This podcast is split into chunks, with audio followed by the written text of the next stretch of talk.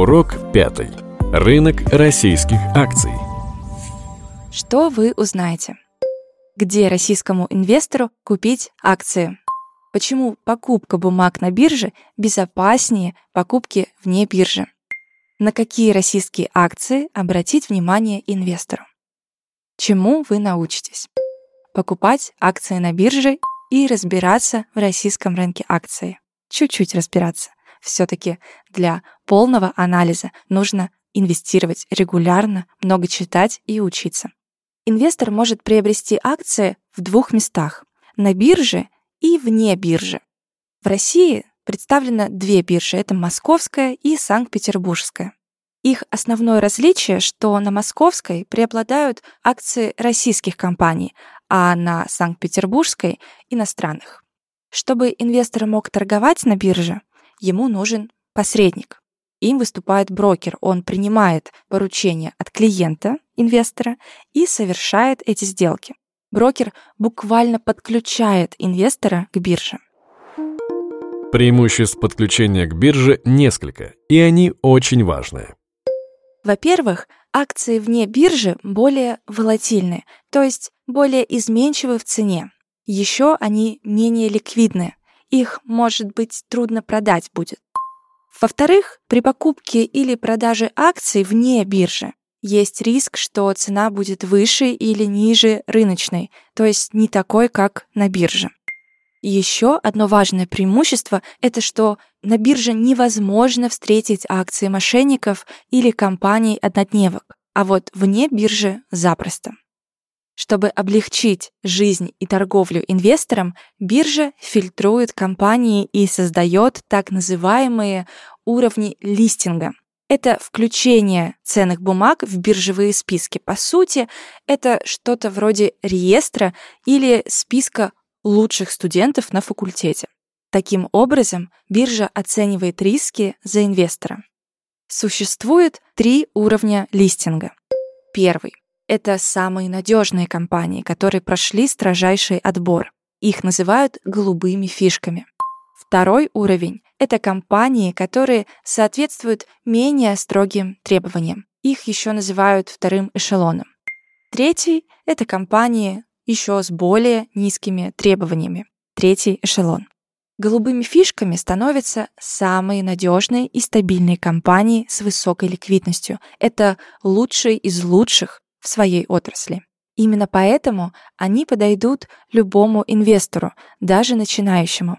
Перечислю голубые фишки российского рынка. Какие-то из них вы наверняка знаете или слышали. Это «Газпром», «Роснефть», «Лукойл», МТС, Сбербанк, Яндекс, Норникель, Татнефть, Аэрофлот, Полюс, Полиметалл, Новотек и, собственно, ТКС Групп, которому принадлежит Тинькофф Банк.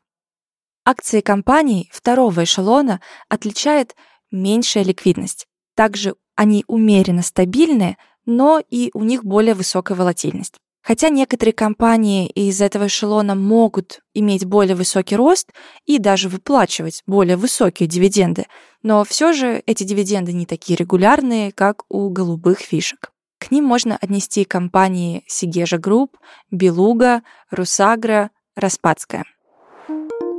Что купить российскому инвестору? На российском фондовом рынке успели сформироваться несколько доминирующих отраслей. Это нефтегаз, энергетика, металлургия и горнодобывающая промышленность. Есть еще финансовый сектор и потребительский.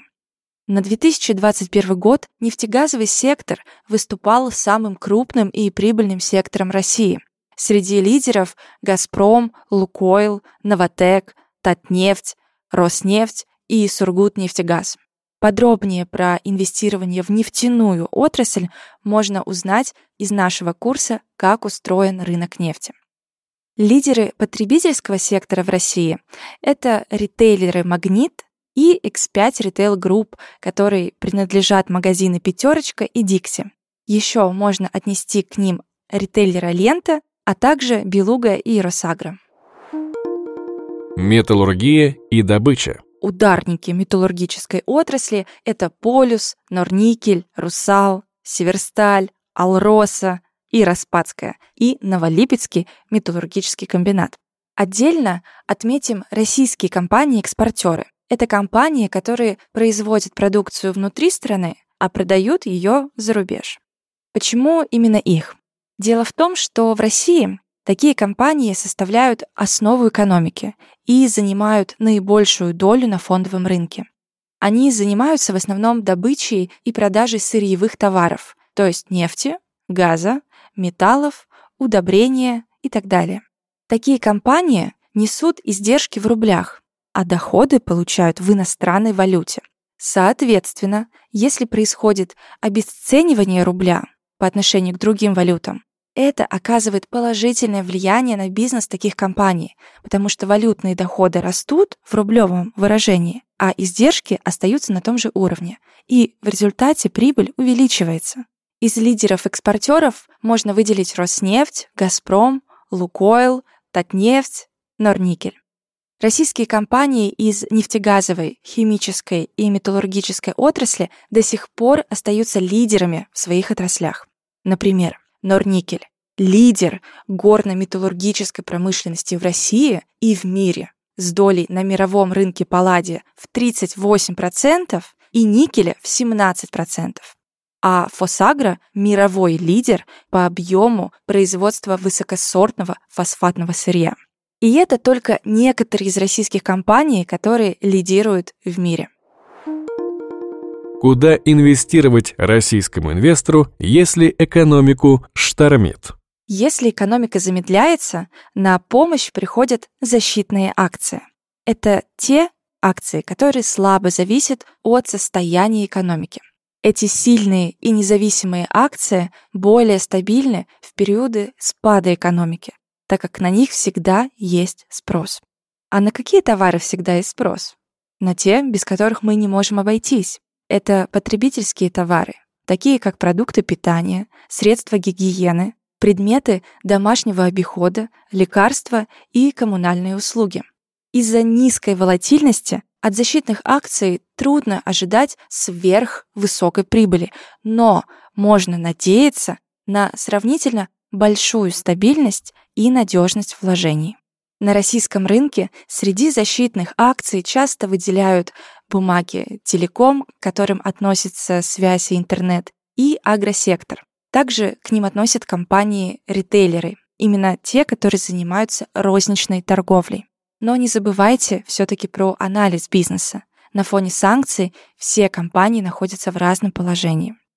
Дам небольшой лайфхак, который на старте поможет понять, насколько сильно упали или выросли акции. Для этого нам надо их чем-то сравнить. Для этого существуют индексы. На российском фондовом рынке это индекс Московской биржи. В него входит много-много компаний, и таким образом они показывают среднюю температуру по больнице. Конечно, есть еще и более узкие индексы на конкретной отрасли. Подведем итог. В России есть две биржи – Московская и Санкт-Петербургская. Чтобы торговать на бирже, нужен брокер, посредник, который будет принимать ваши поручения и совершать сделки. Без этого посредника и брокера можно наткнуться на мошенников. Голубые фишки подходят любому инвестору. На всем российском рынке они самые надежные и стабильные. Компании-экспортеры составляют основу экономики России и занимают наибольшую долю на фондовом рынке. На этом все.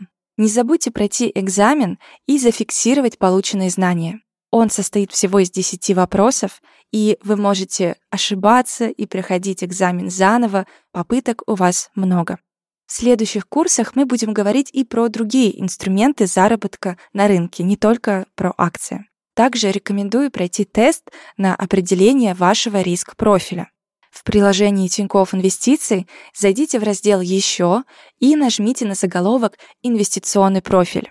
Зная ваш профиль, Приложение будет подсказывать, какие акции вам подходят, а какие не очень. До встречи на следующих курсах.